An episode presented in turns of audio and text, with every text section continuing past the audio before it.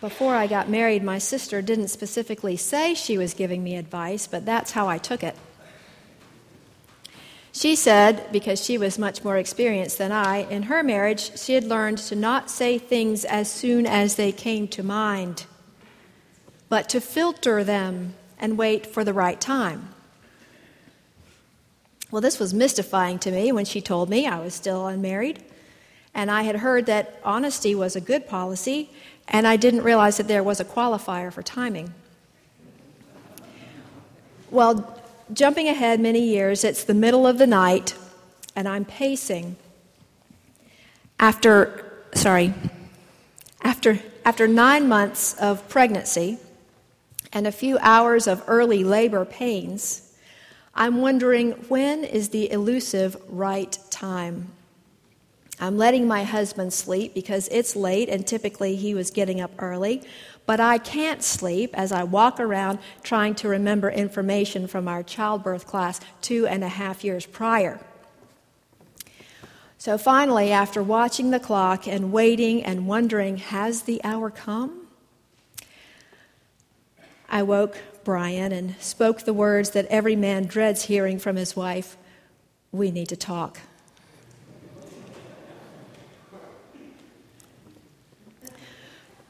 Early in Jesus' ministry, at a wedding in Cana of Galilee, Jesus' mother told Jesus that the hosts had run out of wine. Now, as any good grown son would do, he took that as a hint that she wanted him to do something about it. Jesus deflected her comment with this one My hour has not yet come.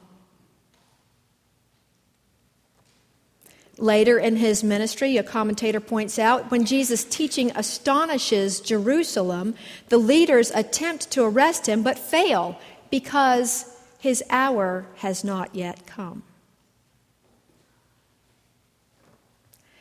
Again, in chapter 8, the narrator explains that Jesus could not be arrested because his hour had not yet come. In chapter 12, today's passage, there's an abrupt change. It's the festival of Passover, and Jerusalem is the place to be. It would be like for us on a national level going to Washington, D.C. for the 4th of July. Why are Greeks in Jerusalem for the Passover? Some assume that they are interested in Judaism, but they are at least interested in one Jew. And just as we might call the agent of a famous person if we wanted to meet with them, these Greeks go first to Philip and say, We want to see Jesus. Philip goes to his business partner, Andrew, and then they together go and tell Jesus what they said. And here's the pivotal point Jesus responds to them that the waiting is over. They no longer need to wonder when is the right time. After hearing again and again that his hour had not yet come, suddenly it's here. Jesus says, The hour has come. The hour has come for the Son of Man to be glorified. And then, for telling his future, he continues Very truly, I tell you, unless a grain of wheat falls into the earth and dies, it remains just a single grain. But if it dies, it bears much fruit. A young woman spoke to a group last week at the rescue mission about her life before the rehab program and her life now. She noted that she may not be what most imagine when they think of someone at a rescue mission. Unlike the town drunks and bag ladies, she was a wife, a mother, a teacher, a homeowner, a minivan owner. She also was an alcoholic. For a long time, she was able to hold it all together, but eventually, her destructive tendencies caused the world to come crashing down around her. She lost her husband. She lost her children, something she said she would never do. She went to jail. In her jail cell, she hit bottom. She had no more excuses, no other escape, except to the book in her cell, a Bible. And that was the beginning of her life's turnaround. Listen to that verse from John 12 again. Very truly, I tell you, unless a grain of wheat falls into the earth and dies, it remains just a single grain. But if it dies, it bears much fruit.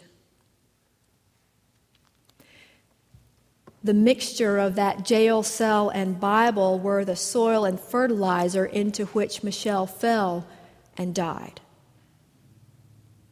Dying to herself, she is sprouting forth to new life, new life devoted to Jesus as her Lord and her guide. So that day, in that group of people, as she was speaking, maybe someone was listening who was struggling with substance abuse. Maybe someone in the group's families or churches needed to hear about Michelle's words of hope or to know that there's a place locally that they can go to get help. Michelle has not even finished her rehab program, but already she is bearing fruit. Jesus continued, Those who love their life lose it, and those who hate their life in this world will keep it for eternal life. Whoever serves me must follow me, and where I am, there will my servant be also. Whoever serves me, my Father will honor. And that's a great call to servanthood and to the rewards that come from giving our lives to others. And yet, that's not all that Jesus says in this passage. He goes on to say more about his death and what sort of fruit that death would bring forth. Charles Campbell, who teaches at Columbia Divinity School, says that the writer of the Gospel of John has a large and dramatic understanding of the work of the cross. John is not concerned with the forgiveness of individual sins nor does he proclaim a form of substitutionary atonement through which Jesus takes on the divine punishment that human beings deserve in order to relieve us of our condemnation and guilt. Rather, in this passage, Jesus' crucifixion judges the world and drives out the ruler of this world. In Jesus' time, as in ours, the world is not a friendly place. Campbell says a better word to use might be the system instead of the world. And so he says, and this system is driven by a spirit or force, that phrase, the ruler of the world, whose ways are domination, violence, and death.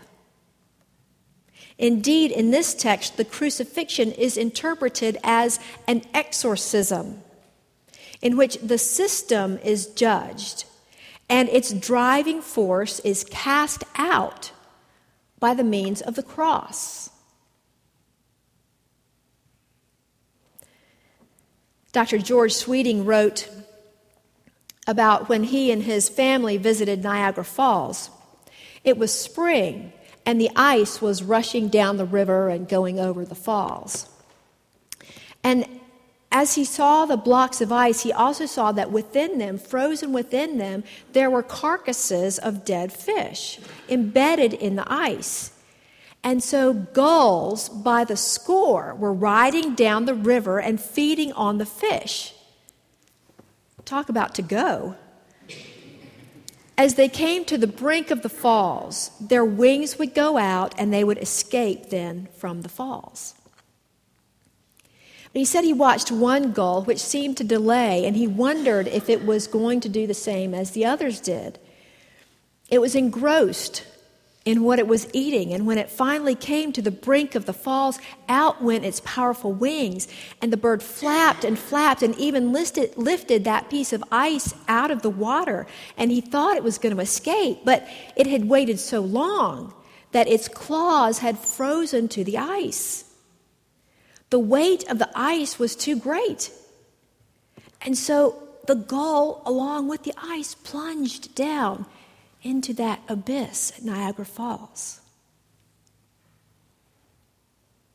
The finest attractions of this world become deadly when we are overly attached to them. And so we think about to what are our feet frozen with that image that we have? Campbell asks it in this way What are the primary aspects of the system that hold us captive and take us down the path of death rather than life? Glean what you will from these illustrations. In 1975, six armed gunmen broke into the deposit boxes in a London bank and stole valuables worth over $7 million. One lady had jewelry in there that was appraised at $500,000, and she wailed, Everything I had was in there. My whole life was in that box. To what were her feet frozen? Late last century, a survey on marital violence reported that approximately one in every seven American couples has used some form of physical abuse during an argument within the past year? Are our feet frozen to the belief that violence solves conflicts? One Hollywood producer called another and said, Hi, Bernie, this is Harold. How are you doing? Bernie says, Great. I just signed a multi million dollar deal with a major studio. I just sold a screenplay for over a million dollars to a hot new director. I have a new hit TV, hit, new TV series that's coming on the air next month. Everyone says it's going to be a hit. I'm doing great. How are you? Harold says, Fine. Listen, Bernie, I'll call you back when you're alone.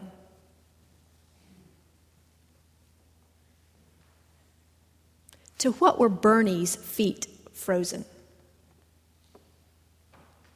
Competition, materialism, violence.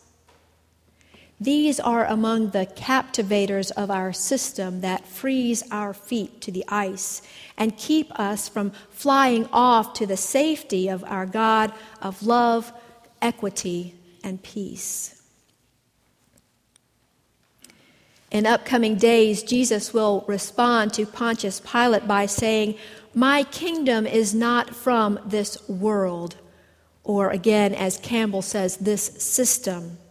If my kingdom were from this system, my followers would be fighting to keep me from being handed over to the Jews. But as it is, my kingdom is not from here.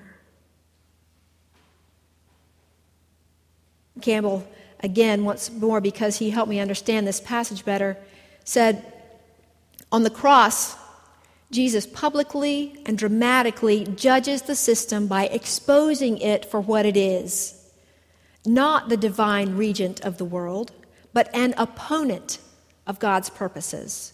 Not the way of life, but the way of death. And by exposing the system in this way, Jesus casts out its driving force. For once we have seen the system for what it is, we begin to be set free from its captivating ways. We are set free to die to a life shaped by the system in order to live fully and freely in the way of Jesus. Okay, little seeds. We have been planted in fertile soil.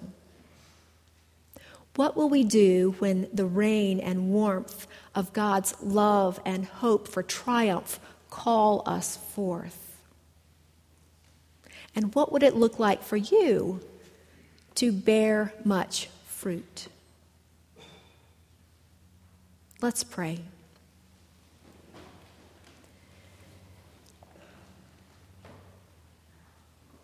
Lord, we offer ourselves to you. Sometimes we feel like we are in the darkness of the ground, but help us to trust that as we reach out to you, you, like the sunlight, are reaching down to us, calling us forth, calling us to love and faith and joy and peace. With thanksgiving, we pray in the name of the Lord of peace, Jesus Christ. Amen.